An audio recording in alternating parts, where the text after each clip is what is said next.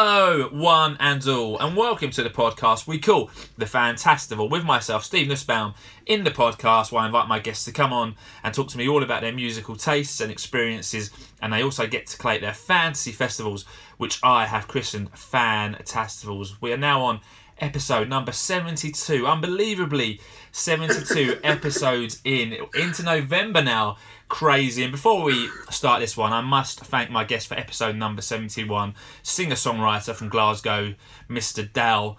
was just an amazing guest to have on. He was so much fun, and I loved listening to new artists and hearing all about his work and his experiences and his great fancy festival lineup. So, massive thank you to Dal. So, let's move on in in this episode number 72 and I'm delighted with the guest this week, and I'm delighted to welcome onto the podcast. And I've taken this from his Facebook page because there's a lot to say about him. Musician, guitarist, writer, lecturer, promoter, occasional DJ. Ladies and gentlemen, it can only be the one and only. It's Mr. Keith Mullin. hello, Stephen. How are you? I'm all good. How are you, Keith? I'll say hello to everyone listening. Keith, uh, before we like to talk about music, I always like to check in with my guests. It's been a difficult year and a half. I always like to see how they're doing. So, Keith, how are you, mate? How's it going? I'm all right. You know, I'm in a good place right now. I mean, um, I've had to. I've been obviously with me working in my work that I do at LIPA and um, the, the teaching I do there has been difficult from that perspective, really, because obviously um, trying to make education work and teaching work and uh, academia work really um, during the pandemic has been extremely difficult. But you know, I've managed it and you know, I, have spent the last two years as well fighting cancer, throat cancer, basically. So I might have cleared my throat a lot because I've had several operations of radiotherapy and I'm currently uh, 18 months in remission. So I'm, I'm in a good place, really. Brilliant stuff. Great to hear. Great to hear. So obviously you're on this podcast to talk all about music, and I'm looking forward to you talking all about that. So Keith, how did you how did you get into music? Um, really, it was um, Christ. I mean, everyone in the my family is very musical orientated in the terms of like my dad was a massive huge music fan so was my mom and um, there's various people in the family who played in various instruments and things and they come from that kind of generation in a working class city of liverpool where it was common for them to have like a piano was like a piece of furniture in the house you know and, and so my nan was a piano player really and, and, and so at all the house parties and stuff like that you know that she used to be playing the piano, you know, because didn't have necessarily have record players back then when when I was a kid and remember it. So, so the, the, the, piano was a piece of furniture in the house that my nan used to kind of play when we go to parties at my nan's. And, and so music has always been kind of sort of central to entertainment, I suppose, with, with, within the household. And I, I got into uh, playing because um, my dad brought a banjo home one. Um, one day, one one weekend, you know, and um, just left it in the house and said, "That's yours," you know. So I, I, started really. My first instrument really was was playing around with banjo and and teaching myself to mess about on that. I got quite good on it for a bit, but it, it, it really, uh, when I got into my teens, really, it really wasn't um, kind of cool to be a banjo player, you know. Um, being from working class areas of Liverpool, but it was. And uh, when I'm growing up for my teens, yeah, my teens, punk was happening, you know, and stuff like that. So I, I, I, I, I sort of grew up through that, and then eventually picked up guitar. And my brother was playing guitar, my dad played guitar, my cousin played guitar. I had an uncle who played piano, and and I, I sort of kind of just learned some, picked up things off them, and then taught myself from there, you know. Was it like was it natural? I just picked things up by ear, really. Yeah. You know, just listening to records, listening to tunes, and picking the needle up and putting it back again, and doing that type of thing in the record when you're trying to work out what was going on. And so I kind of developed and learned like that, really, and, and began by uh, playing guitar. I then went on to. Um, I remember um, during the early 80s when everyone was out of work and we were all unemployed and moving to various parts of the country uh, to try and find work and, and, doing that. But I remember that I got, I'd applied to go to um, Mabel Fletcher's College of Music and Drama and didn't think I'd get in because it was kids like me didn't get in places like that. But uh, I, my mum rang me up and said, You've got a letter here from the, uh, the college and you, you've, you've got a place, you know. So I was quite shocked. So I remember hitchhiking home from um, from Devon because uh, I was working in Torquay at the time. And, and uh, in in uh, in, uh, in, well looking for work. I don't think it was. I was thinking it was just side-ons out there, like pretending to work. And um, I, I remember hitchhiking home to uh, go go back to college, and that really started off, a more a serious journey in, in, into music. I, at that point, I was just, um, you know, I was. I was I was just sort of playing around and, and, and playing it personally and jamming around with friends and mates and things like that where I could. and um, so that's I got into college and I learned how to read and write music from there really. And um, and then left that college and then again did work with various individuals and bands and then eventually ended up joining a band called The Farm, you know. And how did you end up joining? That's that? a short version of it. You know? Mate, long versions are fine on this podcast. So how did you did you yeah. join the? Was it through friends of friends, or was it a band that you'd heard about and that you eventually came to be in? Because I've had guests in this podcast who have you know gone to see bands and ended up in bands, or they've heard about another person and met with them. So how did how did how did you end up in the farm? Well, the farm was already in existence. Yeah. You know, they would have been going for about two years before I joined them. And um, and what, what basically happened is, is I, I was a regular at the football um, during the late seventies, early eighties. I'm an Everton fan, and so I used to be going to football. And Peter um, being is, is a Liverpool fan, and and but the way that Everton and Liverpool were back then, I mean, there was the rivalry was there, but you know, we were also friends with each mm. other, and it wasn't as bitter and twisted as what it was today. Purely and simply because we had bigger things to worry about in terms of fighting the, the Tory government at the time, because we were all very politicised and and and, and, and of a certain um, mindset at that particular time. Um, and uh, there was a, a, two lads that I knew from the go from the football, and they were friends, personal friends that I associated with and hung around with were the, the Dunn family, and Dunn family are uh, a good known Evertonians uh, in Liverpool, and it was um, Peter Dunn and Billy Dunn um, who, um, when Peter said they, they they'd lost their guitarist, or their guitarist left, they were looking for someone on, and they uh, Peter Dunn, I think, know, Billy Dunn, it was recommended me. He basically said, "There's a kid that we know from from around where we live. He he, he, he looks the part, and he's, he's a great guitarist, you know." I'm not too sure this describe me like that, but I can be sort of trying to embellish it a little bit in that way. But they so they recommended me, and then I remember um, Peter um, come round, and, you know, got into contact with me, and um, and him and Steve came round to my house, and, and, and basically said, "Well, let's go play," you know. So I remember I played. Um, I can't remember what I played for them. I just played some tunes for them and um, some things, and I'd listened to some of their records, so I played some of the parts of it, and they were okay. Yeah, well, do you want to come to rehearsal? So I went to rehearsal with them and the rest of the band and, and picked up the songs quite quickly. And I think I was gigging with them within a month, you know. And my first gig with them was in a, a venue in, in London called Merlin's Cave, you know.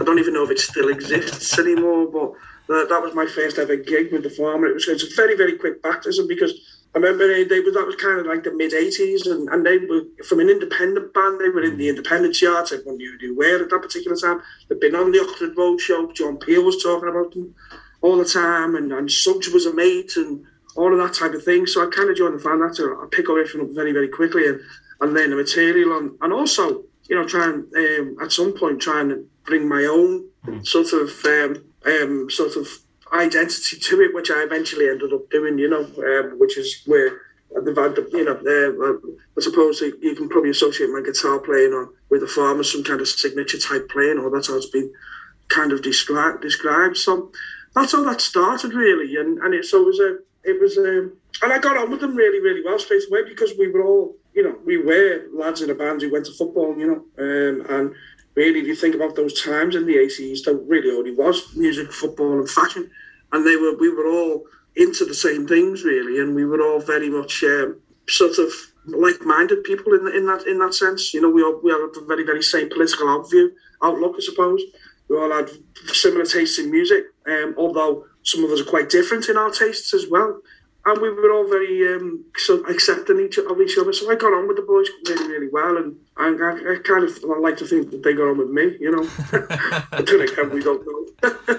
you, you mentioned the band being independent, and obviously you go on and release a few independent singles, and then you have how how was the build up into the Spartacus album? Because most people listening will be aware of the Spartacus album. So what? How did the sound evolve? I guess in the period from you joining to the Spartacus album, and I guess could you feel something happening and a buzz around it and something building as, as you led into that? Well, well, well the, the, journey to that. I mean, I'm, I'm talking really here when when I kind of joined the farm was about 85, 86. I think I joined around about 85, 86, and um, and then we we, we you know, we were playing around the usual independent circuits in the UK, you know, for a while, and it, and the band had been together for quite some time then, you know, um, and so we, we released a couple of independent singles with uh, a record company called Fire Records, who eventually stopped uh, releasing records by the band, didn't want to release anymore. And so it could sort of kind of got to the, the five year point with that band at that point. I think it was five or six years. It kind of got to that point, and then um, you know, Ray, you know, acid house music started. Really, acid house music started in the late eighties, and and obviously um, we were uh, bumming around as a you know, or, or gigging around as a, a, a an independent band and I'm aware of all this stuff that was actually going on and, and began to um, you know absorb it really uh, and, and, get involved in it. And to we we we prior to that we'd gone on tour with the House Housemartins I had a band called the Housemartins yeah, which yeah. is Paul Heaton. Yeah. they eventually became the uh, Beautiful South. In, in 87 I think it was we'd, we'd gone on tour with them. We'd done really well and we were about to get signed for a record label but I remember the record label come to see us playing. They didn't like the drummer for some reason, and um, and so they they basically wouldn't sign us because of the drummer. That's what they said, you know.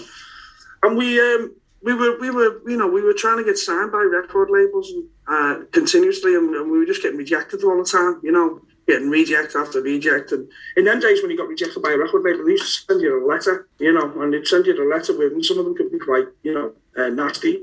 Some of them could be quite abusive. Some of them could be quite, you know, it's just not for us. But normally there'd always be some kind of smart ass or smart mammy comment in there, you know.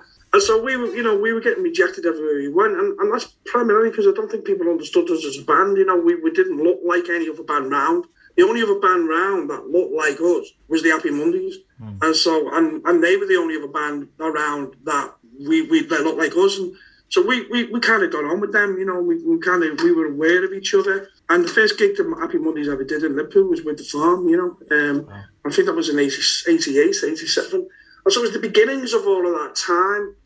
And we kind of realised that we were never going to get probably get signed by a major record label and that um, we if we were ever going to do it, we'd have to do it ourselves. So we set off upon this road of, of, of trying to work out how to do it ourselves and through working with friends and different people and then getting uh, our, our manager involved uh, of the time called Kevin Sampson, who was instrumental really in in helping us um, put together some kind of plan to, to begin to release our own records. He introduced us to like Terry Farley and Andy Weatherall and, and, and Boys Own, the Boys Own crew from um, from London, you know, um, and and so we got to know them, and, and they started to work with us on, on our records, and and very very quickly we turned we turned it round from um, from from having you know very little and no interest to everyone in the in, in, in the country wanting to uh, a lot of record labels and all of that type of thing wanted to kind, kind of know us. And so we'd released, um, we'd done a version of Stepping Stone, but now our first version of Stepping Stone was very good, you know, when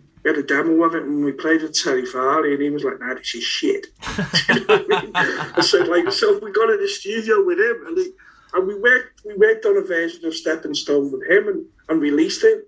Stepping Stone flew. It did mm. really, really well. But we only released it on 12 inch vinyl. We only we never we never thought of releasing it on seven inch vinyl or, or even a, a, cassette tape or or anything. You know, CD was only just emerging at that point. No, it wasn't even popular CD at that point. It, it was cassettes.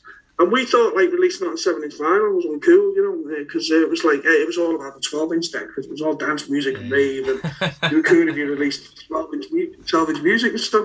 We only released that on twelve inch, and and in the election we got like a midweek chart position of something. It was something like forty two. And, and I'm talking about the days when, you know, to get a 42, you'd probably have to sell more than what you sell in the top 10 now, yeah. physical product, you know. And we just, we just done this from an office in Wood Street, working with our mates you know, um, and I'm, I'm, working with Pinnacle. That was Pinnacle, the distribution company, started. We were one of the first bands that they worked with. Um, you know, and, and so a lot of the, um, so that's kind of what we did with that that particular record. But I'll always remember um, Pinnacle coming back to us and various other um, people coming back to us at the time saying, "Look, radio won't play it because it's too long." You know, it's it's this 12 inch bass, but you're number 42 in the charts without radio with just club play and just reputation and just the fact that all these DJs and the likes of Charlie Chester used to go flying and people like that were behind us and, and we were going up to their nights in London and hanging out with them and that type of thing. And uh, just be, kind of because of that, we, we, we, we got this midweek of 40, 42 and then I think it went up to something like 38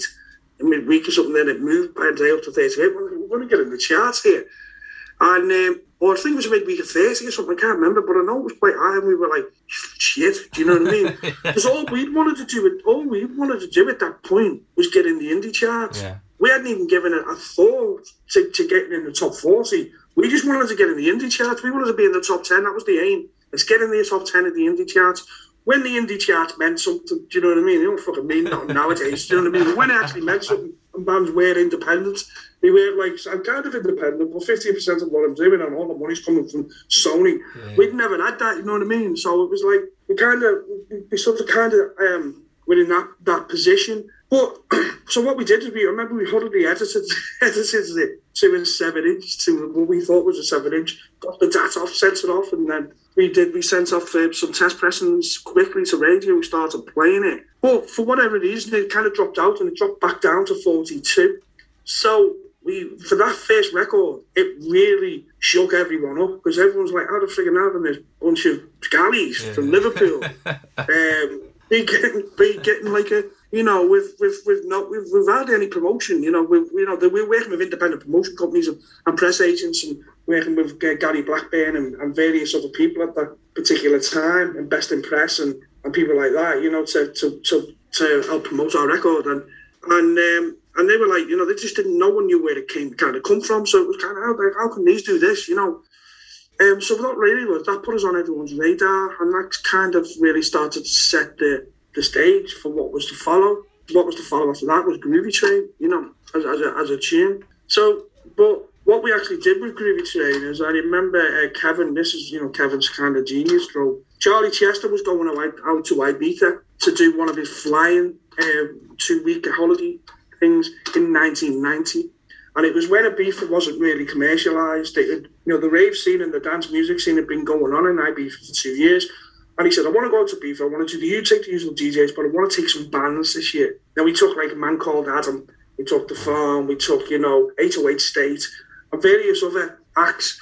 And so Kevin, in his um, ultimate genius, um, said, look, why don't we get the money off uh, the, the people we were working with in the record label because we had some benefactors uh, for the record label. We'll get some money together and off them, and we'll take a film crew out there and we'll film it. Uh, and Channel Four, he was working for Channel Four at the time. Don't know that I'm working with you. And what I'll do is I'll try and sell it to them when we come back. That was a loose plan, you know. That was kind of the plan. So we went out to Ibiza with cameras with Kevin and his mates to the film crew, and we stayed there for two weeks and filmed the whole thing. Right, and um, and it, it, you know uh, a lot of music featured in it, but Groovy Train featured in that in that uh, heavily in that, in that. And we featured obviously because we were paying for the documentary uh, to be made out in Ibiza. Now, when um, I mean, it was a hell of two weeks. You know, uh, it, it was everyone. It was absolutely fucking mental. If I'm going to be honest with you, as, as a as a, as a two week event. Yeah. But the way it was edited and the way it was, uh, the way it actually ended up looking, um, it, it, it, it, it, it's an amazing documentary, and, and it's it's quite iconic now as a documentary. And the documentary is called a short film about chilling. Now, when we got back from um, uh, Ibiza, you know, Kevin obviously went into Channel Four and said, "Look, I've got this youth culture program. It's called a short film about chilling. It's about what's happening on the island of Ibiza right now. You know, Channel Four loved it. You know, the the culture editor at the time and youth culture editor at the time actually loved the actual doc, the documentary. Cut a deal, and then with the days of the game, when you go into TV and just say, "I've just made this," and they'd look at it and review it, and you get some kind of deal, and they put it on TV, you know. And they did that, and it just happened to coincide when they, they were um, it with the weekend we were releasing. In, in, after we were about to release um, Groovy Train, basically. So we were doing really well as a band. We were touring as a band at that time. We'd actually got an agent at that point. We were out on tour. We were gigging. We were doing interviews everywhere because of the Stepping Stone thing. But then when the Groovy Train thing happened, um, we did that with a producer called Mark Saunders and Terry. And Suggs was involved in this then because Suggs used to uh, co-managers at that point. We got him in for his sheer loveliness and expertise and teaching us about how to be um, normal in the in the in the in the rock and roll industry. And we um, from there really that the screening that we were doing well. I remember we got a midweek of, of a game with that again in the thirties. But then when that went out on the Friday night, just before uh, the chart was closing at the, at the weekend, the weekend sales went through the roof. because we featured heavily in the documentary, as did all the other bands and as did all the other DJs. But Groovy Train featured quite heavily in it as well, you know, and it just rocketed as a record from there. So we went, I think we went in at number 28 in the charts. And as a consequence of getting in the top 30, we got top of the pops. So then when we played top of the pops, it rocketed up to 12, 11. Then were the days when you went in the chart and you grew. Up. Yeah, yeah, you didn't just yeah. go in and then Yeah, over yeah. two weeks later you were out. Do you know what I mean? You grew and you had to sell records to to um, to, to to grow. And we eventually, um, I think that was in the, the charts for something like eleven weeks. Eventually, and we ended. I think the highest place we got with it was um, was um, was um, number six. And, and at this point, we're all doing this from an office in uh, what I, we couldn't really call it an office. It was it was a derelict building in Wood Street, uh, which was an old warehouse, an old, an old warehouse that was they used to store sweets, and so it actually stunk of like you know, remember Swizzels and Yeah. that type of sweets like just to smell. The building stunk of sugar and sweets, you know. So our office was kind of in there, and it was just partitioned off, like these wooden partitions.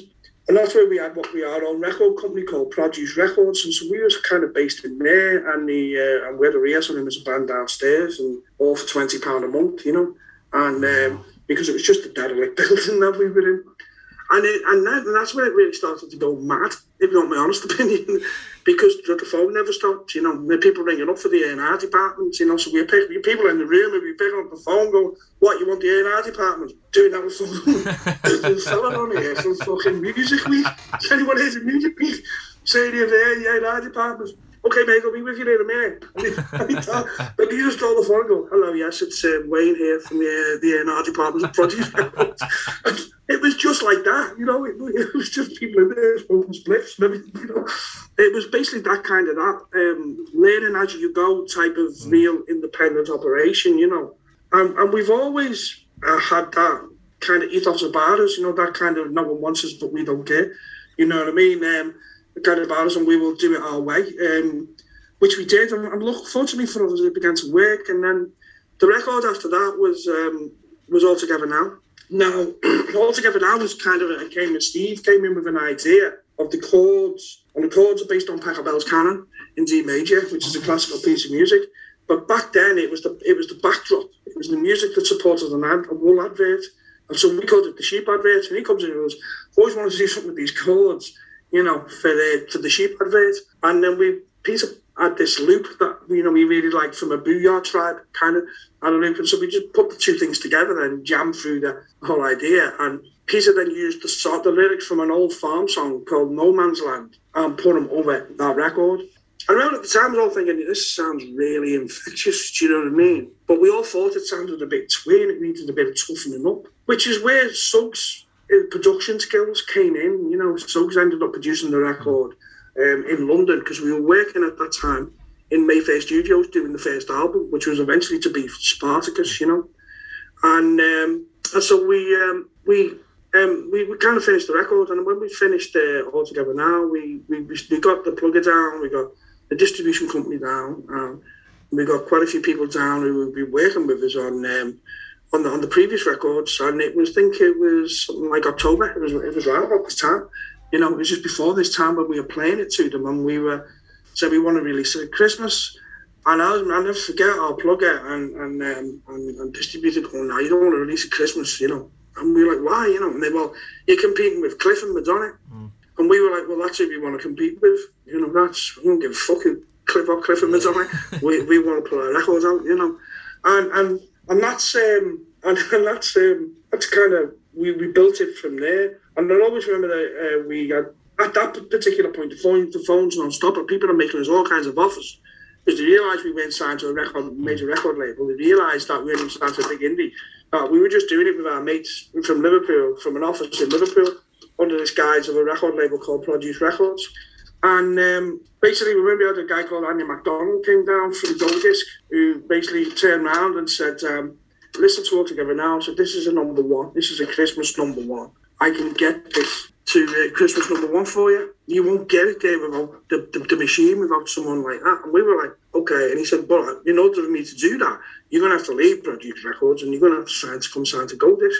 And I'll give you X amount of money to do that. And it was a shitload, it was a lot of money. It was more money than, we'd ever uh, knew about uh, and experienced. In terms of today's deals, it dwarfed them. but it was unthinkable for us to do that because we've been doing this with our friends. We've been doing this with a group of people, like-minded people at the time. We felt emboldened by our situation and and the, and the, uh, and the things that had gone on, and we politely declined his, his offer of lots of money and uh, the potential of number one because we thought, well, we'll have a go at this ourselves because we we've done all right up to now, and we're kind of loyal to the people that we've been working with. You know, it just it was just unthinkable for us to do that at that time. It was just not something that we could um, we could do as a group of people because it meant abandoning, I suppose, everything that we would believe in, I suppose, and abandon those. Um, there's a story about this coming out at some point, uh, which I'll get to in a minute. abandoning those those particular people, and um, and so we um, we we didn't do that, but we released the record, and it immediately went into the top ten. I think I think it charted at thirteen or twelve. Next week it was in at six, and then it had a battle with, funnily enough, Cliff and Madonna for about that three weeks going in. But everything is going nuts for us. We're gigging that whole rock and roll thing. It was like being on a, a, roller coaster that you really didn't want to be on. You know what I mean? Like you were really on. Like you, you, you know, you drunk far too much ale. Do you know what I mean? And you really didn't want to be on this roller coaster because you were thrown up everywhere. That's kind of what it felt like as a, as a, as a baptism. You know what I mean? We were not, if you like, prepared for what happens when, when you we'd had no preparation. We'd had no mm. training of anyone. We hadn't had, any, you know, I, I didn't even know how to do accounts at that point. I didn't know what a frigging accountant was in terms of, you know, own personal accounts, you know. and we were making, um, you know, a lot of money at the time as well. But so the next thing we knew that we were, we were in position number two in the charts, you know, the, the week. But Cliff and Madonna had more money behind their record than we did, and they could buy a, a better sales team than us. And they bought out all of the people that we would begun to start to working with and bought better advertising slots than us and just put themselves up uh, the, the, the the places of all of the dailies and all of the you know you know we got better uh, they got better playlisted better at radio their Salesforce teams in in the in the record stores as you know how they how, how they actually work were better than ours you know what I mean and they could cut better deals you know you do this with this particular record we're going to give you you know yeah. we're going to give you you know three for two or we give you an extra deal, and I'll make sure you get this on this person's next record. All that type of stuff starts well. every trick in the book was getting pulled to try and because we were getting number one. Every trick in the book was being pulled to, to stop us getting there, you know, and it worked. And it worked because we ended up at number four. and I think it was Madonna ended up at number one, and Cliff ended up at number two. I can't quite remember who was at number three. But Andy McDonald was right. That's the story. He said, You won't get number one. It deserves to be number one, but I'll get you at number one. Um, and he was right. But you learn these things with hindsight. Mm. But still, all of these years later, I wouldn't change the, change what we did at all at that particular stage. So then we finished the album. We had tours planned. We had everything planned, and and, and we then went on to release Spartacus. Now Spartacus did get to number one. Yeah, that had a midweek at number one. We sold more records in that week than U2 had sold that year with their latest album or their, their previous album. And if well, we sold hundreds and hundreds of thousands of records of that. And that was a time when, when really is just a, a, time of utter chaos for me because when you're in that position and you're in a position of having virtually nothing really or very, very little, and you're, you're coming from a, a, a background that is you know, we when we, we were born with you know a lot of money. We were you know we were born with a lot of opportunity, and then coming from everything that you have in your life is, has to be earned and has to be fought for. So all of a sudden, I'm not saying that we didn't earn this, we did, but all of a sudden it's like everyone wants to give you anything. It was really um, quite difficult to deal with, I suppose, if I'm going to be really honest, you know. So we released that uh, Spartacus and it went to number one. But on the inner sleeve of Spartacus, on the inner sleeve of Spartacus, if, ever, if you ever get the opportunity to read it, um, are all those rejection letters that we, we got for those record companies the year before, the two or three years before, that had rejected us and told us we'd never do anything and that we were shit. we put that on the inner sleeve of our number one record, and in our way, that was our final way of just going, fuck you to the industry. You know? That's, that's the story. To, uh, I'm, I'm sure every other member in the band would have a different story yeah. to it because we all have a, a, slightly different recollection of history. But that's um, that's I, it condensed into this interview really, and from my from my, my memory, there was a lot more went on. You know? great story. Great to recap. Did you did you then feel pressured in to follow that up instantly? Like by by like you're saying, it's quite difficult because you're on a roller coaster. Did you feel the pressure having to follow that up, or did you take time to actually enjoy it? Because your follow up follows quite soon.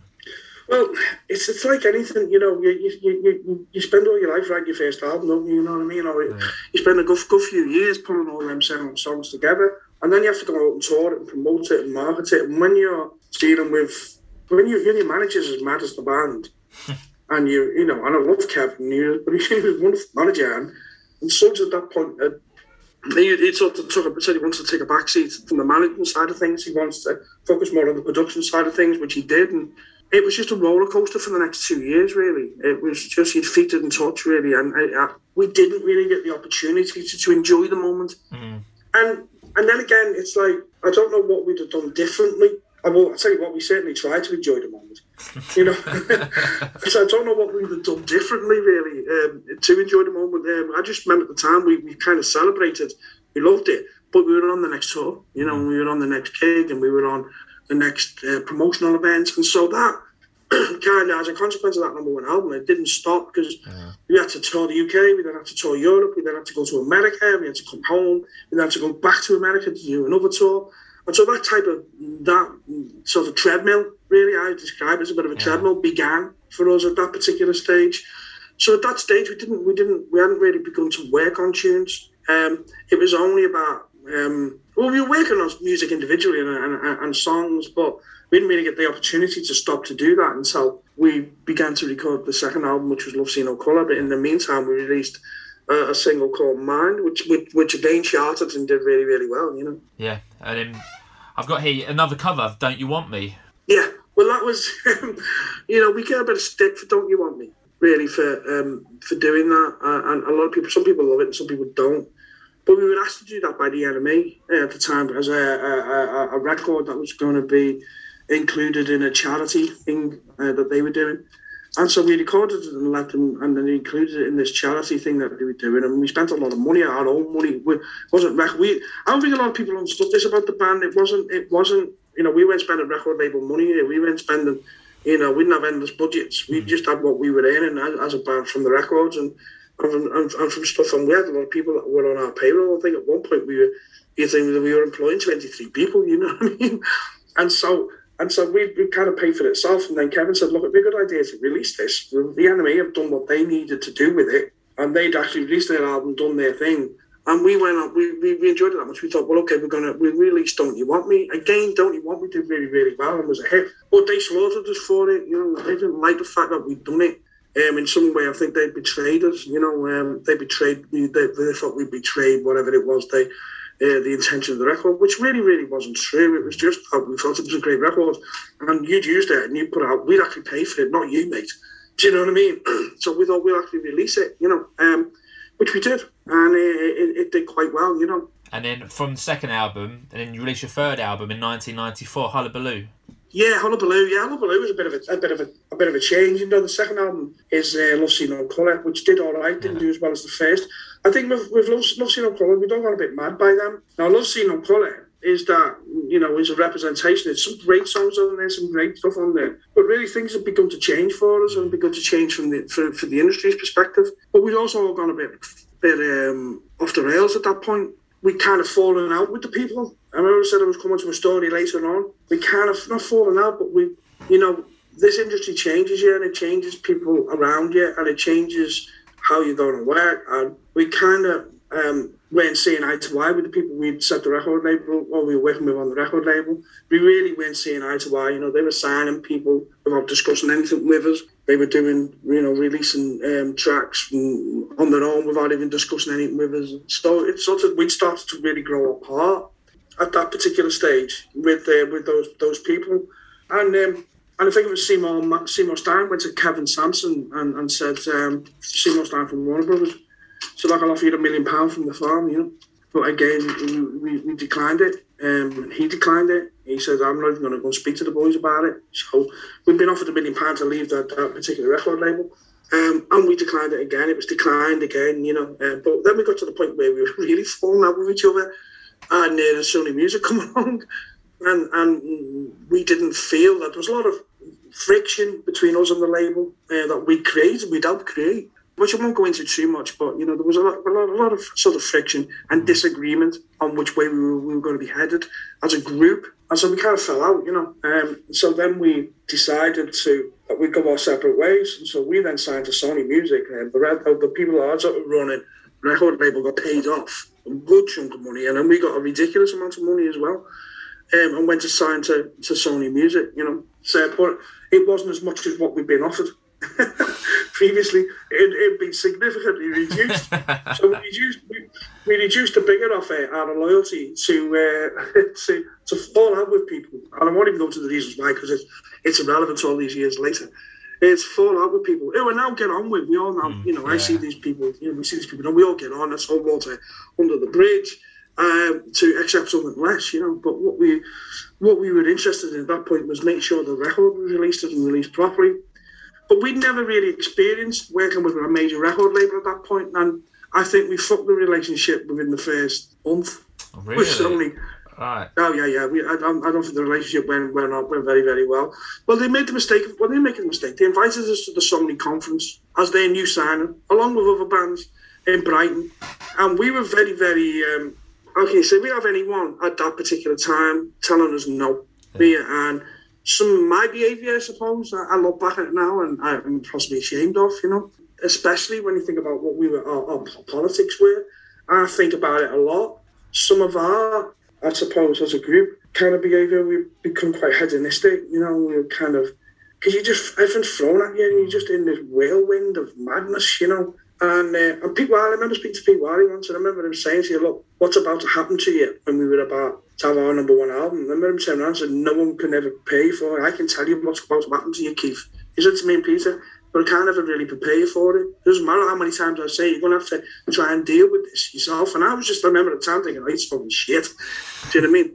But it was years later, I knew what he was talking about, you know, because it just get very, very frightening. It gets very scary you know, when you're on a you're on tour bus in the middle of America and anything comes, you know what I mean? You got, you know, there's no, you know, people are throwing all kinds of substances at you, all kinds of drink. Everyone, no one is. You got, there's no one telling you no, you know. And if you're not really at the right frame of mind to think, I maybe I shouldn't do this, you know, you can you can go off the rails. So I think we did, and I know that I did myself, you know. Um, and uh, you know, uh, I probably spent far too much time drinking and and enjoying myself than I possibly did um, working, you know. Um, so we kind of they've invited us to the Sony conference really. Um, um, I remember we just got, we just got off our cake there. We were like completely and utterly out of our mind with all this money that they would given us because we'd have a lot of money up until then. So we kind of indulged, indulging a bit. And I just remember um, Pete Wylie, who was a good dear friend of ours at the time, had broken his back um, by falling down. You know, you know the way you have in the roads where you've got like you know, like sort of fences and you got like cellars and, yeah. things. Well, he had been chatting to someone and the early hours morning and leant on it and leant back, but the gate opened and he oh, fell no back and he, he broke his back. He broke his back and um, he, he tells a great story about it where they had to, they had to lift him out by the fire, you know, fire engines. They had to ring, ring, ring the fire, fire fireman uh, to get him out uh, because he was in such a terrible position. I think it was like a 12 foot, 13 foot drop, you know. Wow. And um, so he's lying there at the bottom of this um, cellar type thing uh, out of his house in Liverpool. And uh, with a broken back. And the fireman looks down to him and said, Do you know who you are, mate? And he replies with, I know who I am, but what's more important is, do you know who I am? it's fucking Pete Wylie with his broken back, you know, with the bottom of the cellar in Liverpool you know, and so it was kind of we were at the um, Sony conference, and his manager's there called Jolly, and he used to remember level, manage level forty two, and um, and we were pissed, you know. We were at the do after, and I remember um, what was it? It was um, it was uh, he goes um, what was it? Pete, I remember Roy, I think it was, sitting around and said, How come you haven't not bothered to go and see your artist? He was lying in hospital in Liverpool with a fucking broken back, plaster from here to there. You haven't even bothered to go and see him how come you haven't done that? And it just abruptly out the blue, he starts coming out with this because Jolly was like, you know, he's been quite, you know, I don't know what he was going on. And he said, well, he hasn't uh, faxed me, something like that. And something else was said, and then one, you know, I just saw someone else headbutt someone else. Oh, wow. Right. And then it went off in this club, you know, with friends of his and bands, other bands, other bands who were associated, and oh, it was just a bit of a, a bit of a free for all, you know. kind of happened. Well, at that point, I left and went to bed, you know, and got up the next morning and, and heard all of this other stuff had kind of gone on, you know, and so it, it kind of soured the whole thing. I remember from bread rolls at Jimmy Tarbuck and everything, you know, and we got a little bit out of order, you know what I mean, in, in the place. It was, I remember having a drink with Shakin' Stevens, you know, I think, you know, I got him that, that drunk, he actually kind of fell over at the bar and had to be carried out the place, you know. And Shakin' Stevens is as hard as nails. I ain't, I ain't messing with you. That's what, yeah, hot, he's Welsh, isn't? Yeah, yeah. You yeah. don't mess with him, lad. Telling you, you're not going to mess with Shaky Stevens, lad. and, um, and uh, yeah, we, you know, so it's just been a really hedonistic even. And I'm not saying the music industry isn't used to that, but I just think with some things that happened at that event that quite shocked them, you know. And so the, the relationship was a little bit tainted from then on in, you know. Yeah. And I don't think we ever really got on with them. And there's some really nice, nice people that worked there, and they really desperately tried to do, um, you know, right things to get us to to um, to work, you know, in the right way. But I just don't think we were accustomed to uh, uh, working with uh, big major record labels at that particular point. We didn't really, and we'd spend so much time just doing all this stuff ourselves. So was it kind of alien, you know? And we were at loggerheads a lot with with, with the label because they had ideas of you know, uh, how the, what they wanted to do the music and the records, and we weren't used to, you know, we were we weren't used to having people come back to us and reject the mix of, of something, saying, I don't want that mix, I want this mix, and we don't want, any, I don't, we're going to spend seventy grand on a video. We're like, we don't even spend five thousand pound on a video. Don't you spend fucking how much on and, um, and, and then these, you know these types of decisions were being made, and it, it culminated in a version of Love See No Colour where we got a video made, and we were all in London. I remember getting it done one Christmas.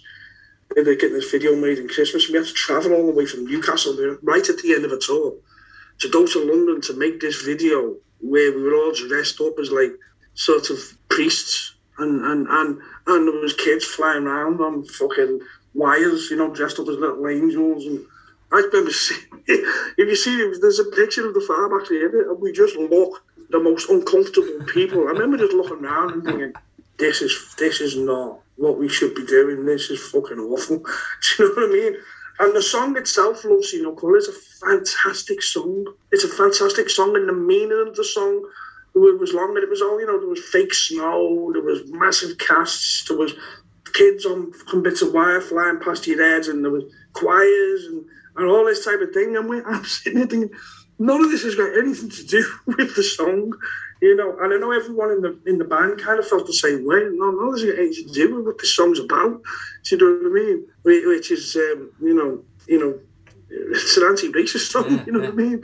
And how, how can you t- kind of turn it into this? You know, as all our music has always been quite heavily politicised and vociferous because of the nature of Peter's lyrics, you know, and the ideology of the band. So we were, you know, we were. So I don't think after the the Love See No Colour album, which did okay, it didn't do too well, um, and the singles, some of the singles off it did better. Um, I, I, think that the relationship was, was was doomed to end, you know, with Sony. Mm. And, and I'm not knocking the people there; they were only doing what you know they, they felt was was kind of right, you know, and, and the right thing to do, but it was just circumstances really weren't right for either of us, you know. Yeah. That's kind of how I rationalise it now, all these 30 years later, you know. Now, you rationalised it very well. And uh, before we started recording the podcast, we spoke a lot about football. And I'm going to have to bring up football and your kind of relationship with the band and football because you've done quite a lot of football yeah. songs, been involved in football a lot. So, in 95, Everton get to the FA Cup final, which I guess could be conceived as a miracle in itself back at that point so for for some members of the band, like yourself, it's probably a dream to be involved with that. But in, I guess for other members of the band, not so much. Yeah, I mean, Peter still gets a lot of stick about that now because Peter's a Liverpool fan, I'm an Everton fan. Yeah.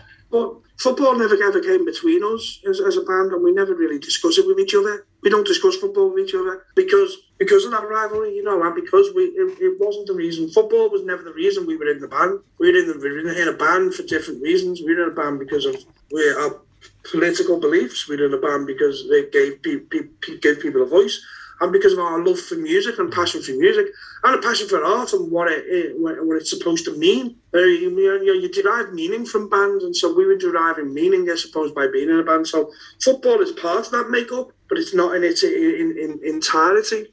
Now, how that came about was uh, Everton Football Club approached our management. So they use all together now, um, and they want to change the words um, for for the um, FA Cup song. Now, um, in order to be able to change the words, you've got to commission the songwriter um, and the songwriters, which is Steve, Steve and Peter. Uh, Peter was a bit. I mean, I was like, what yell at him to me? you know what I mean? I want to go. You know, um, and so did Steve at the time, as I remember, and the kids did as well. The kids were really, really. Everyone's kids were like, "Oh, it'll be a great thing to do," you know.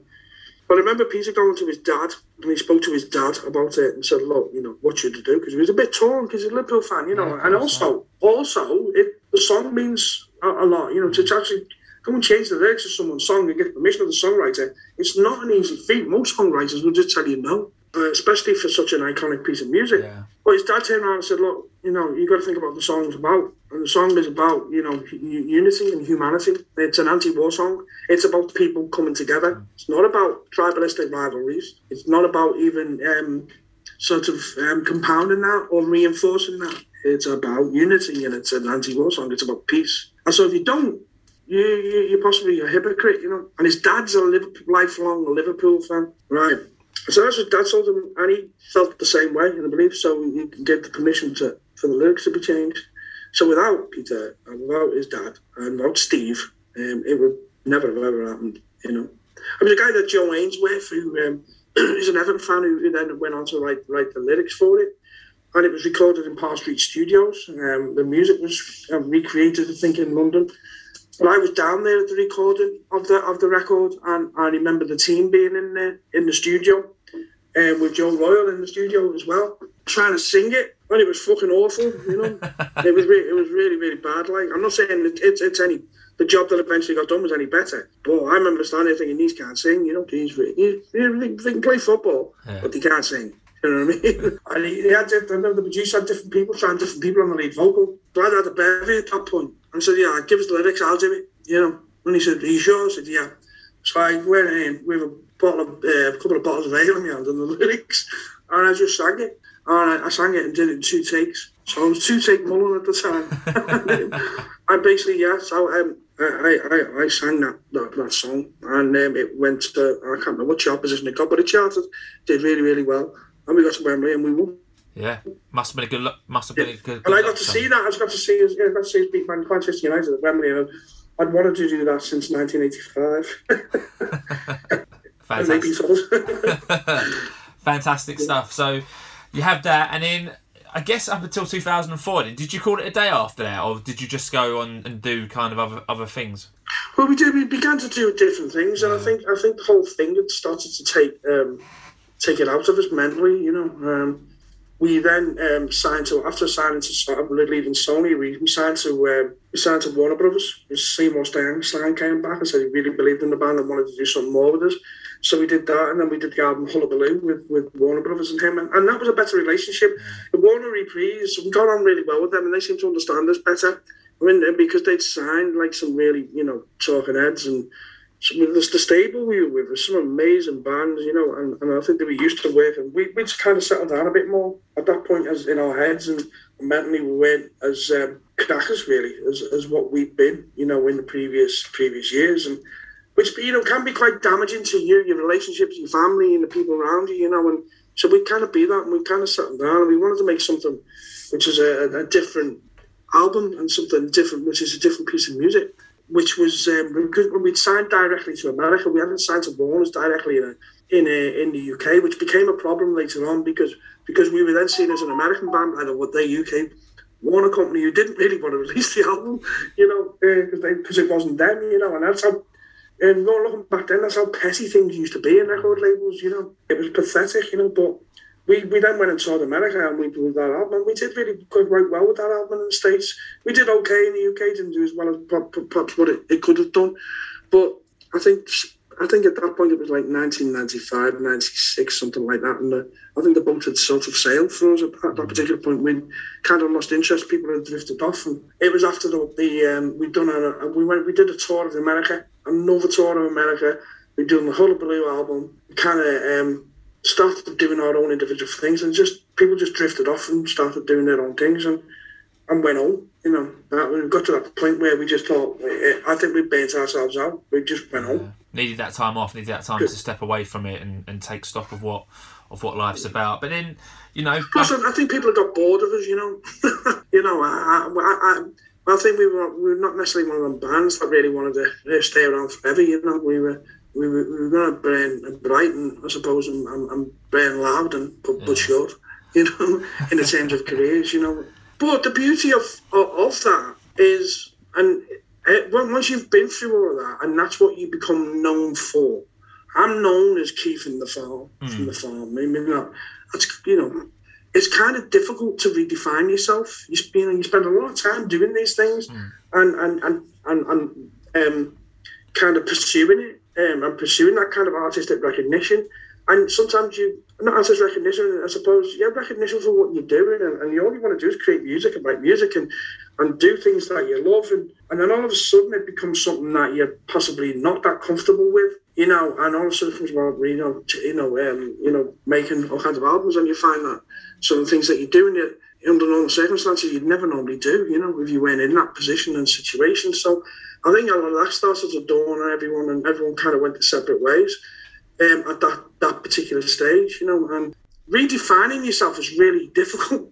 It's really hard because people only know you for being in, in people know you for being in a band. For, so for them to be able to see you as, as something else or someone else, or think that you're capable of, of something completely different other than, you know, playing a guitar in a band and sometimes being a dickhead doing it, you know what I mean? it, it's kind of difficult to reinvent yourself if you're like, oh, oh, re, not, I wouldn't say reinvent yourself, really come back to who you really are. Hmm. You know, find, you know, you sort of re, re sort of acquaint yourself with yourself, with your, with your true self. So I, I, I think we all struggled with that and we all struggled to try and forge new careers. But everyone at the farm did that. Everyone at the band now has forged a brand, whole new kind of career as a consequence of being in the film. And and and and, and you know, Roy is a and I know and has runs his own uh, film production company and is a renowned um, filmmaker. So is Carl. He's a documentary maker. He also works at Edge Hill University as a as the film course. Peter is a book writer, author. He's a performer. He's forged his own career since he's uh, as well as the farm. And Steve's the same, getting involved in tipping and dance music. And I'm I'm uh, I'm an academic. in that I, I work for a university and I've, I've um, I went and got a master's degree and various, various HE teaching degrees. I, I kind of fell into that. It's not something I pursued. And I get involved in lots of different types of music projects and, and, and things that are of interest to me, you know, and things that I, I, I like doing. And, and and that's kind of um, how that went, you know. But it took a little bit of time to do that. So, and then after about 10 years, um, in, from 1995 to 2004, five, we got asked by a, guy called uh, who um, who was just uh, helped reform the Happy Mondays. Would we be interested in reforming the farm? You know, to start playing again. And um, I, I, me and Peter we started doing some DJ gigs in London and um, at a, at a club night in, a club in, in, in London. Not that we were DJs, DJs. I just remember getting off at this gig and I saying to Peter, "Do you want to come and do some DJing?" He said, "Well, we can't DJ, Keith." I don't know, but how fucking hard can it be? It's just playing records, isn't it?" Do you know what I mean? So when we went into, I was working at LIPA at the time. I went into LIPA, got the Jack's house, and we, I got one of the DJs to come and show me how to how to do it, and we started DJing the next day. Oh, the, the, about three days later, we had our first official gig as DJs. Do you know what I mean? And it was a great thing, great, wonderful experience. I was like, these get money for this. Do you know what I hmm. mean? So it was, uh, it was, it was wonderful and, and great thing that we, we began that. And as a consequence of that, that was by the same people who, who went on to run Get Loaded in the Park, which was in Clapham Junction in London. And they, those events began in the uh, early noughties, you know, 2004, 2005, 2006. And, I think sometimes they still do them today, you know. But the first gig that we ever, uh, first few gigs that we ever did getting back together was with um, in the Happy Mondays in uh, Brixton Academy, and we hadn't played for ten years, and we were here for two or three weeks, and then went and did two sellout shows at, at Brixton Academy to six thousand people a night, you know, with the Happy Mondays, and, and that really then was the resurgence of the farm, really, in terms of we still play gigs now, and then we've got a load of gigs booked in next year. We still put we put music out when as and when we want, and we do interesting shit, you know, um, things that we want to do. And one of the things that we kind of found through that was that getting back together kind of thing was we found after the 10 year break that we kind of missed the van, you know. Yeah. Kind of missed, you know, being in the van with each other, going to a gig and playing a gig and having a few drinks and enjoying yourself without the pressure of having to think you've got to release a record, you've got to do this interview, you've got to do that. Kind of we, we found the reasons that we, we did it in the first place because we, we're not doing, you know, we gig now, but we don't do it for money because we're not getting paid, you know, we're not getting like paid lots of money to do gigs. You know, we, we get decent money, you know, and we get a little bit of money to do gigs, but we don't get, we're not getting paid a lot of money. We, we kind of do it, you know, as it's, as, as, um, because we still love it and we kind of missed each other, you know in, in, in a way. You know, we're, we're probably one of the only, very, very few bands that are out there that still can get van with each other and get on and don't hate each other. You know, we, we kind of missed each other. We needed that break. And, and we can tolerate each other uh, for, for doing a, a, couple of gigs in the van because we kind of done all that falling out years ago, you know. That's wonderful to hear. It's wonderful to hear. I'll, I'll talk forever if you let me. You know.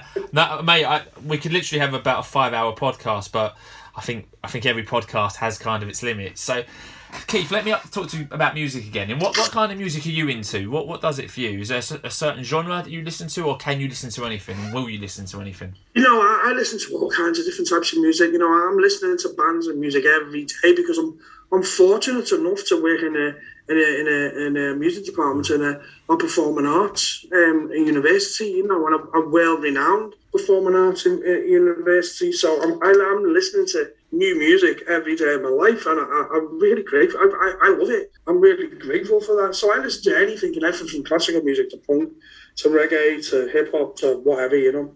Is there anything at the moment that you're listening to? Is there anything at the moment that's doing it for you? Sorry? Is there anything at the moment that you're listening to?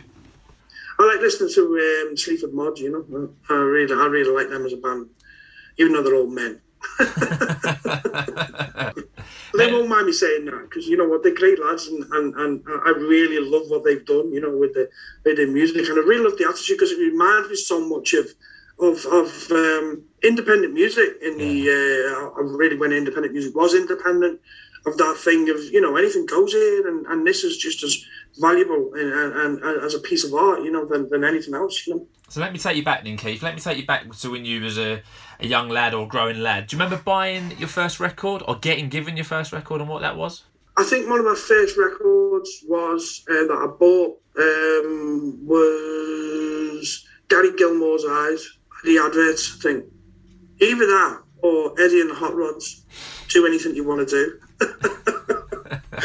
Because you know, I mean, they're the first kind of records I remember buying, and and I, I got you know big into reggae and ska music in the uh, late seventies, early eight, you know, late seventies. There, when I mean, buying records back then, you know, was was a luxury. Mm. You know, what people don't realise is, you know, our, well, our value in music it is very different to this generation's yeah. value in music. In order for me to listen to music, I either had to listen to the radio, but in order to own it and possess it, I had to go to work all week, and sometimes I'd have to go to work in the rain, and I'd be labouring on a hod carrier Sorry, I'd be labouring on. I'd be a hod carrier labouring on a bricklayer. I'd be running up and down a fucking ladder all day in the rain, giving this bricklayer cement. Right, only fucking flick it back at me to say this is shit. Do it again. Mm. In order to earn money, so I could go to a record shop at the weekend. I'd have to get out of bed to to, to own music and go out the house and walk walk to the record shop and pay, have a look at what money you've got. I have to give me mum a bit. Do you know what I mean? Give me mum a key. Like, you know what I mean? And I'd look, okay, that's what I need to get to work on. I've got this bit that's for me. Do you know what I mean? And so I and spend this on the leisure products that I need. And so then I'd walk into the leisure shop and I'd not, I'd always go to the counter and say, what imports you got in? Because I was big into reggae and, and uh, you know, imports then were like, you know, uh, I was meaning, what, you know, what have you got uh, from, that's from Jamaica, you know what I mean? What have we got from, you know, uh, uh, a reggae tune, you know, and I, would be listening to culture, I'd be listening to all kinds of different bands that I'd be getting played. And then I'd go into the booth and listen to them and come back and I'd want all five of them, but I'd only have enough for three. So I'd have to make the real difficult choice of which ones am I not going to get this week. I say, can you save that for me for next week because I'm coming back for it. You know, and go home and sniff the bag and the vinyl, all that experience of possessing it, and go and put it on record player and, and sit there and play it to death. You know. So it, that that that's what my I've got very fond memories of that experience, that buying and owning experience, and and so some of my early records are all you know, from that, you know, that, that, that kind of punk or reggae sort of new new wave um, um, kind of scene, the Clash, you know, tunes like that around the time, you know. And this to do the gigs I was going to, you know, going to see them, going to see the Jam in Montreal, you know, being blown away by it, you know. That, I think the Jam gets spoken about quite a lot. I remember Ian Prowse on the podcast, I think episode fifty, said his him seeing the Jam in his first gig with his mate was like a life changing moment Yeah. where the flick switch the switch flicked. So what about festivals, Keith? This is this podcast is all about creating your own fantasy festival. Are you a fan of the festival? I imagine you've played more than your fair share of festivals, but are you a fan of them? I am, I am, but I'm a fan. I'm, I'm now a fan of them from the, the, the luxury of a dressing room. You know, I'm backstage and I'm having a few drinks. You'll think I'm, I'm not necessarily a fan anymore of keeping in a tent. You know what I mean? Or, or trying to bunk in over the fence. You know, which is what we used to do. but, um, I'm not necessarily that. I, yeah, I think they're great events, but you know, there are lots of different types of event, uh, uh, uh, uh, fire festivals these days. They become a very different beast, aren't they? They're a lot more commercialised these days. I mean, you've got cash machines on festivals these days. So we never used to have a fucking cash machine on a, at a festival years ago.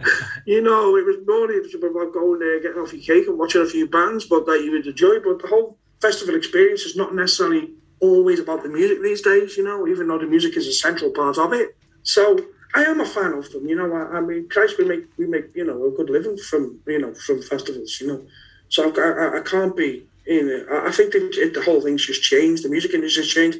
It's changed for the better in a lot of ways, and not so much uh, in in other ways. You know. Yeah, absolutely. You mentioned seeing the Jam earlier. Are there any other gigs that you've been to that you look back on now and you go, "Blimey, that was amazing! I can't believe I was there." Yeah, I, no one's going to believe this. No one's going to believe this. I remember mentioning it earlier on that my family were went into music and musicians and stuff like that. Well, my uncle, Uncle Arthur, Arthur Mullin, he was a, um, a big jazz fan, huge jazz fan. And this gig has always stood in me. And I can't remember much of what happened at it. But when I was five, he took me to see Duke Ellington in uh, Southport Theatre. Right, when I was five years of age, I got to see Duke Ellington. And apparently I was well behaved and nodded all the way through the gig. So that's that's another one. I got to see Bob Marley as well in Deeside Leisure Centre. Wow. You know, in in in the in the in the in the seventies. Um, when I was a kid, you know, I used to, you know, I used to jump in in, in buses and then bunk off school and go and see these things, you know.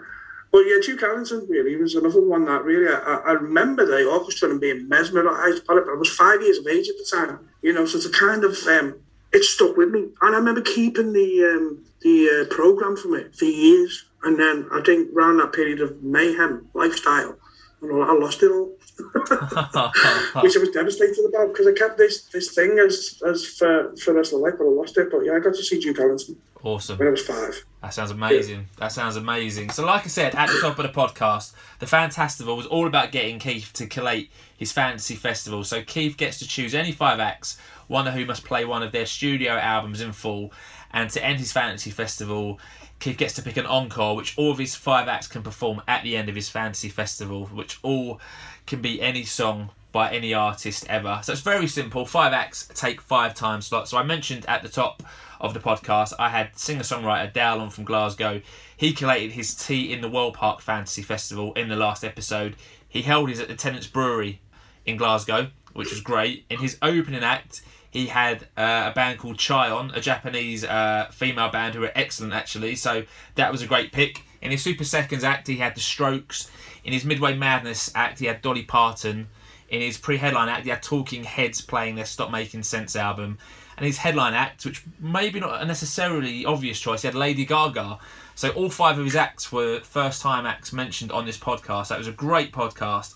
And for his encore, he went with a track called "Hey Man, Now You're Really Living" by the Eels, that all of his five acts played. So that was a great podcast, a great fantasy festival lineup. So it's as simple as that: five acts, five time slots.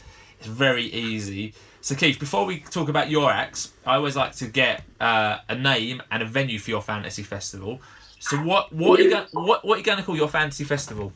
So my, my, my, the venue is Stanley Park, Liverpool, which is North Liverpool, which is underused as a park and never used. It's it's um, the the opposition to sort of Spunk Seven Sefton Park, which is in South Liverpool, which is in North Liverpool, and it's not gentrified in any way. It's not a gentrified park. It's it, but it's an amazing park, and it's a park that sits between Everton football ground and Liverpool football ground. But it's a huge there's a huge space there, and I've seen gigs on there, and so that would be the uh, venue for me. You know. Great. And, w- and what would you call your fantasy festival, Keith? What are we going to call it? Uh, well, uh, the name really is is, is the title of the song, really, um, and it, it's kind of synonymous, really, with all of the acts that are on it, and it's called One Love. Brilliant. I love it. So we've got One Love taking place at Stanley Park. And before we talk about your five acts, then Keith, are there any acts that you want to mention or talk about who are dear to you, who you love, but for one reason or another just don't quite make it into the fit of One Love? There's probably quite a few, yeah. You know. Uh, you know, madness at the moment. You know, they I, I really toyed with the idea of them being in there because I think they deserve to be. But I, I was thinking who would drop. You know, so I was, uh, they would definitely be the other band I would have in here. You know, um, kind of. You know, yeah. Squeeze, another amazing band, you know. I, I would think of. I'm thinking of old bands here, you know, but you know, maybe even the Wombats and stuff like that as well, you know. You know, I really like them. You know, they're, they're, they're a really cool band, you know. Um, yeah, but yeah, really good. My my, my, my, my, my, my, my festival has got a bit of a nostalgic theme to it, although it's kind of current. But also there's a theme running through it, you know, really, and and the theme of one love, but also there's, there's all of the artists on it. In, in, from my perspective, means something. Can you can derive some kind of meaning beyond the commerciality of music with what they created and what they do. So they, they, they've also quite they represent, I suppose, a voice for um, um, I suppose, justice and freedom, and and um, and in a way, because you could probably say that some of them are quite politicised. Brilliant. You know? All right, well, let's find out who they are then, Keith. So two o'clock, Stanley Park sold out, heaving, One Love sold out. So two o'clock, time for your opening act then, Keith. So who who would you have open your fantasy festival? NWA. Great shout. Great shout. So NWA. so what? They would be one of they'd be a punt right in the face of an opening act, an opening band, and everyone think well they could probably headline the festival on their own. They could, but that would just that would make sure people are in there at two o'clock and it would smash the back out of everything, you know. and then everyone who's following it has got a serious job to do. Yeah, they certainly have. So NWA, they've never been picked for a fantasy festival before, and I guess they've got quite a lot of material to fit into that one hour slot but it will be a great hour. Oh God, yeah, yeah, yeah, yeah. They've got plenty of material to fit in there, but also, you know, they're very iconic as a band. You know what I mean? Iconic as a band. You know. Yeah, certainly. All right, so NWA take your opening act. They'll play from two till three. We'll take a half hour break, and it'll be time for your Super Seconds act from half three till half four. So, Keith, who's going to take your Super Second slot? It's Sleaford Mods. Ah, really. Sleaford's Mods. So you mentioned them earlier. Have you have you seen them before? I take it, then, Keith. Um, yeah, yeah, I've seen I've seen it before. I'm going to go and see them again in uh, November in Liverpool. So what? Yeah, I like them as a band, and, and I think they fit with, the, with that particular lineup because it's a very very different thing that they're doing, but it's still it's a social commentary with what's actually mm. going on there with those two tracks. It is social commentary. It's a form of social commentary, and it is, um, uh, uh, you know, it's just as relevant from an artistic point of view, you know. And I think that um, quite oppositional uh, to everything else that's out there. You know, they're because they're, they're, almost like anti-culture. You know, and as as as you could argue when NWA started out with the, uh, the same things as them. You know. Great stuff. So Sleaford Mods they get picked for their first ever fantasy festival. So we've got another two new yeah. acts so far: NWA and Sleaford Mods, uh, the two opening acts. We'll take another half hour break. And at five, it'll be time for your Midway Madness slot. So Keith, who who would you have playing your Midway Madness slot? Marvin Gaye.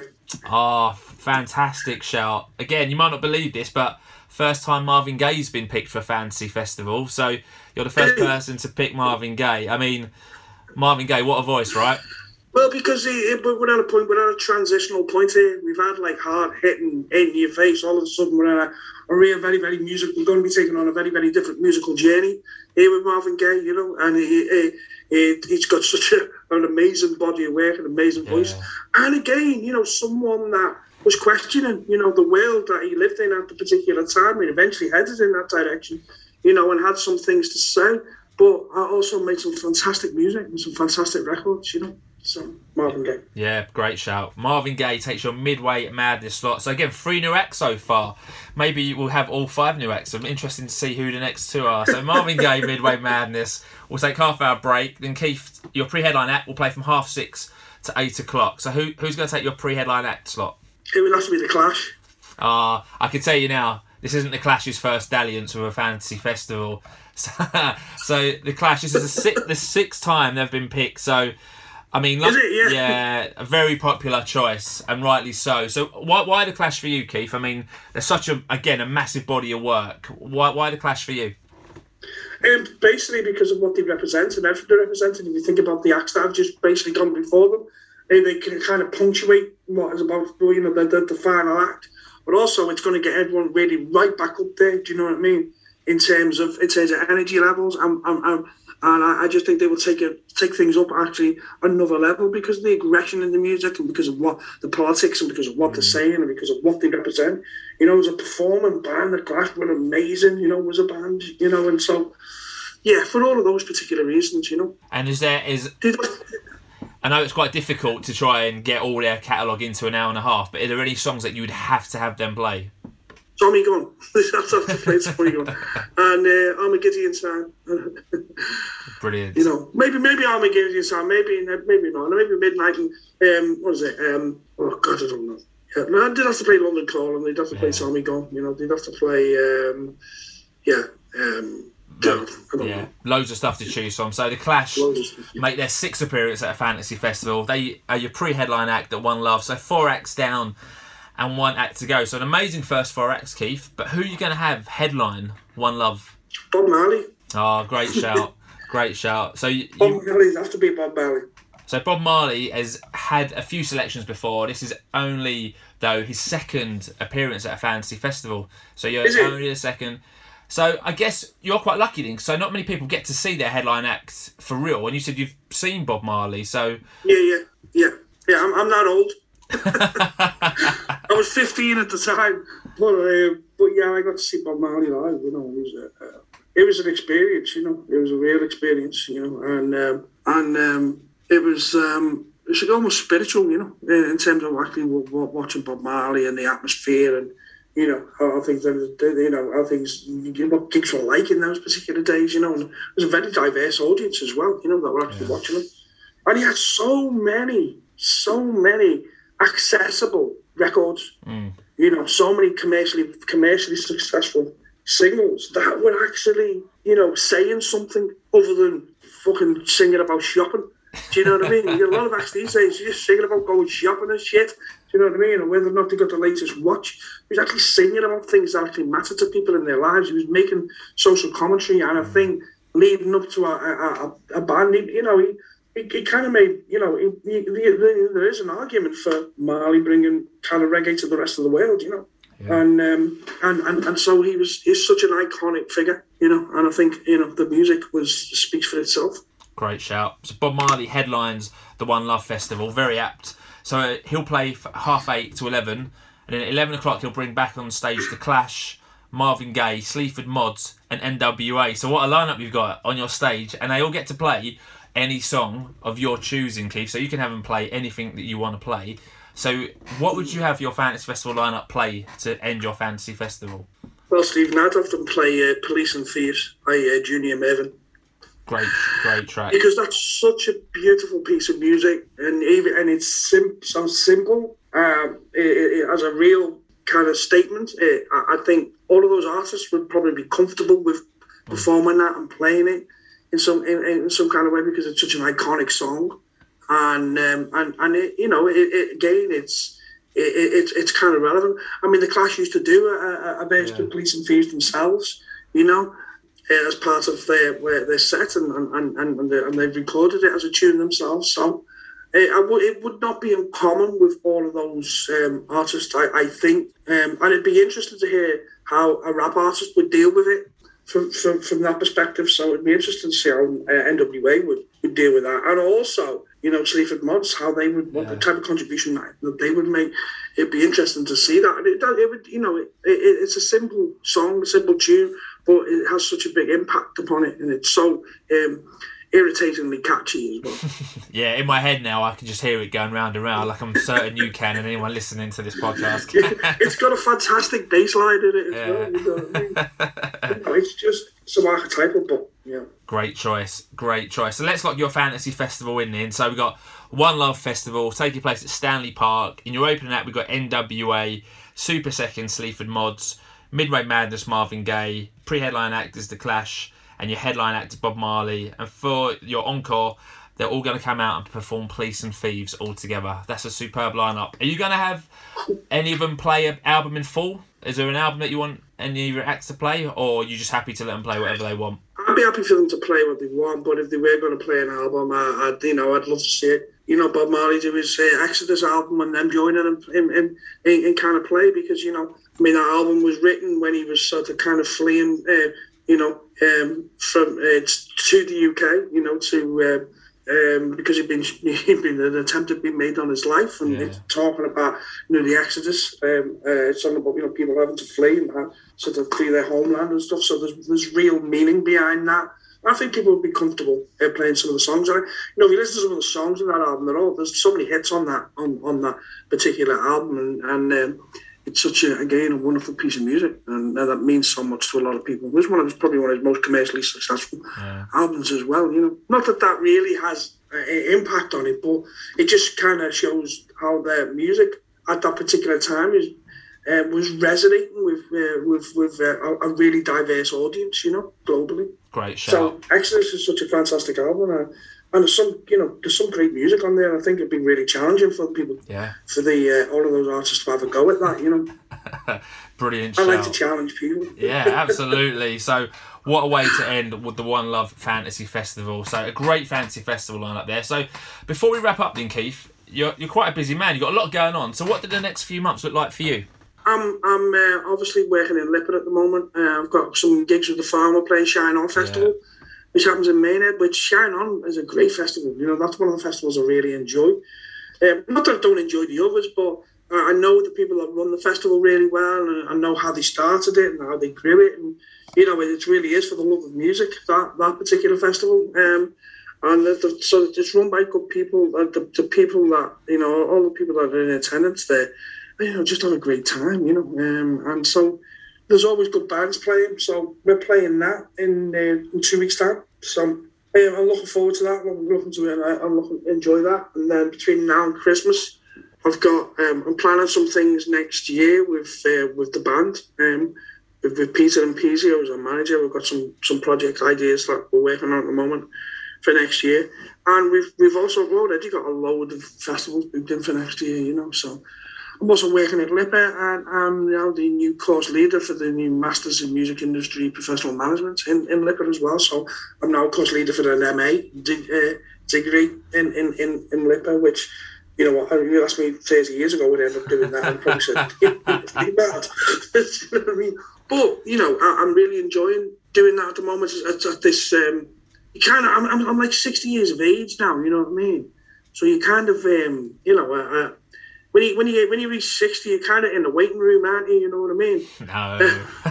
like, I was like, you are you kind of sitting there, well, you know, fucking hell.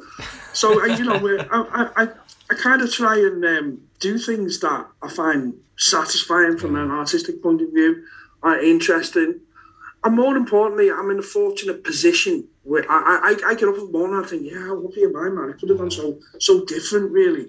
So I'm in a fortunate position where I, I, you know, I've got people that have got faith in me that will give me a job like that. You know, that I, I had to apply for the job and do everything else that that everyone else, you know, that you would do for a job like that will, will give me a job that have the trust in me to do something like that, and that I get, I still get to play in a band. Uh, I still get to go and do that type of stuff. I still get to write music. I, I wrote the music for um, for um, the the documentary uh, Howard's Way as well. You know, so I did that the, the other year. You know, so I, I always wanted to write a, a, a, film, you know, for like, you know, have a go at writing music for something that was on, on TV, and I got the opportunity to do that with uh, Rob Sloman and Dave, who I go to match with, Dave Feely, and uh, they we pulled that project together called Howard's Way. It's about uh, Howard Howard Howard Kendall, and we, we did that. And that's on been on Sky Arts as a documentary. Yeah. Well, I did all the music for that as well, like so. So you know, there'll probably be a couple more projects like that coming up over the next next year or so, which I'm really looking forward to. You know, so. So yeah, I mean, I, I get up and then I think, you know what, uh, it, it hasn't been all bad because I, I, I get up and I can go and listen to music all day with the kids that I'm working with in university. I get to go and do the things at the farm, and I get to work on different diverse stuff as well. So, so the next year is going to be interesting. I'm really glad that we would, you know, we we can probably get back to playing because yeah. it has been a difficult a difficult, um, difficult um, time, you know, and especially for you know for myself having to go through lockdown by doing radiotherapy as well wasn't wasn't great, yeah. you know. But I'm in a better place now as a consequence of it, and thank God for the NHS, you know. yeah, absolutely, absolutely. I think that Shine On Festival is going to be absolutely mental. I think that's going to be an absolutely. I think you're going to go down so well at that as well. Many other acts. So, Keith, I know you're on social media. Let's give you social media uh, sites a plug. So, how do people go and find you on social media, and how do they how do they get to find the farm? Um, the farm are on Twitter as basically the farm underscore. You know, the, uh, um, for me, um, I'm just on Twitter as Keith Mullin. I'm on Instagram as Keith Mullin the Farm, uh, and we have a farm Facebook page. Um, and that's just basically the farm, the farm live. I think that is that that, that that, Facebook page goes down as you know. So we're on all of the all of the usual social media channels. Only thing we're not on really is TikTok. I don't think any of us work. No one wants to see us on TikTok. no one wants to see. So really don't want to see us on TikTok, and I, I, I, can't really work TikTok out. It's no, same here. It's it's possibly not for me, you know. Same here. No, my nine my nine year old daughter is, is getting more into it, and I can't work it out either. And also, if people want to go back and listen to the farm, you're on all streaming platforms. So if anyone wants to go yeah. back and listen to Spartacus, Hullabaloo, any other albums that you got, you can do that. Spotify, Apple Music, Amazon Music, every anywhere that streams the farmer there. Right? Yeah, yeah. We're, we're, we're still now an independent label. We still operate independently. We're not necessarily, you know, even though we use majors to sort of distribute what yeah. we do and we work with them and um, on, on that level, we got more of a we we kind of work with these companies now more on our terms, I suppose. And so we're still we're still independent all these years later, you know, doing doing doing what we, we do, and I'm quite happy for it, you know. Yeah, that's brilliant to hear. And long may it continue. Long, long may it continue. So that is it. And thanks to everyone for listening to the 72nd episode of the Fantastival podcast. And if you've enjoyed this from listening for the first time, if you're listening on iTunes, give us a follow give us a subscribe, give us a five star rating, or if you're listening on Spotify or Anchor, give us a follow and recommend the podcast to all of your families and friends. The Farm and Keith are on Twitter, so is the podcast. So give us a follow at FantastivalP. And if you're not and want to get in contact with the podcast, you can give us an email at fantastivalpodcast at outlook.com.